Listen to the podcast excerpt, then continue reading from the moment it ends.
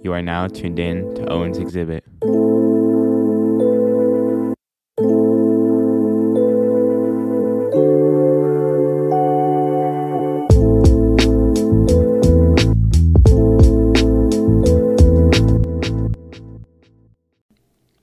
Welcome back, listeners. This is your host, Owen Patterson, and we're here today to do a solo episode, which is a fashion industry report. But this week's episode is going to be a little different because I didn't really see too many new events happening within fashion while I was scrolling through majority of the publications. I think that has to do with kind of the fact that majority of the fashion weeks have already ended, so there's nothing showing. Uh, there's no design houses showing any new collections, nor is anybody putting out collections. Majority of people have finished putting out their spring summer uh, clothing collections, and they're getting prepared to put out fall winter collections, and they're also preparing their design collections to show for spring summer uh, 2023, I believe. So it's just kind of a period where there's not too much happening in fashion nor did I see any really big, surprising, or um, events that sh- struck me to be something I should bring up. So I wanted to do something different with this episode. We're just going to go ahead and talk about a designer who I think deserves a little bit more attention. And I recently found this designer by looking on SSENSE, uh, the retail website, and I just liked it because they created a lot of knitwear pieces and also non-woven pieces. I think right now knitwear is a very big trend that's happening in fashion because it incorporates so many different fabrics and so many different uh, yarns to create these knitwear pieces, which can include many different colors in that one garment. So you can have three different yarns knitted together, or you can create pictures, you can create very unique designs using knitted fabrics. So that's my take on why it's gotten so big because there's very like there's a lot of creativity that you can um, explore with knitwear, and it's definitely a it transcends seasons. So you can wear knitwear in the summer, in the winter. It really is like not oriented with one specific season. So knitwear definitely is cemented as a strong trend right now.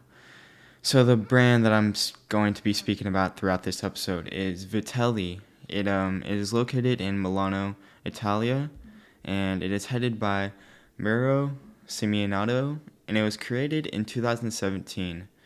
Basically, the inspiration behind this brand is the Italian cosmic youth club scene of the 80s, and it also alludes to hippies and kind of that looseness and grounded um, personality, just being kind of one with the universe and being comfortable with who you are and just wearing free flowing clothes and also using very um, environmentally friendly fabrics and materials. After talking about their design inspirations, it's important to talk about how they manufacture these garments. So, the fabrics or materials that they choose to manufacture with are either dead stock fabrics or remnant end of the cone yarns.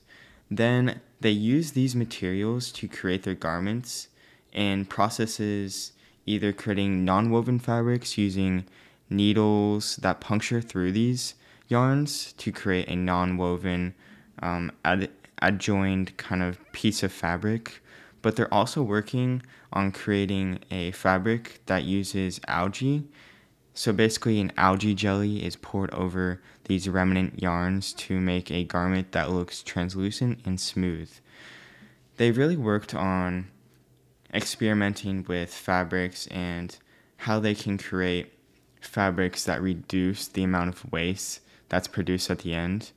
And I would say that they are very focused on that zero waste because these fabrics or yarns already come from other brands or places that didn't want these yarns. They were left over and couldn't be used to produce more items because they would be one off pieces. So Vitelli has taken these and incorporated them into their designs and made sure that these fabrics and yarns don't go to waste. And this creates designs for Vitelli that are one of a kind. So no piece looks alike because they're using all of these different fabrics and they can't get the same type of look for each piece. They're very unique and have this personal design that comes with each garment.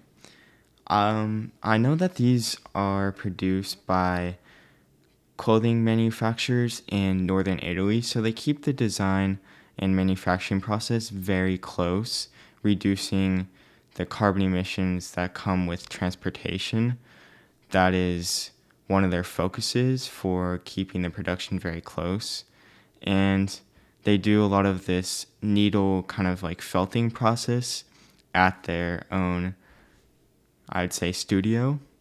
So they're very focused on doing things themselves and being able to look over the manufacturing process and make sure things are being created with intention and respect.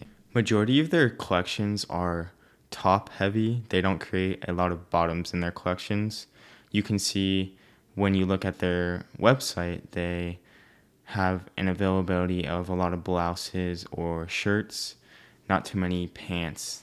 I did see a pair of shorts on there, but they really focus on creating knitwear and also this non woven type of garment.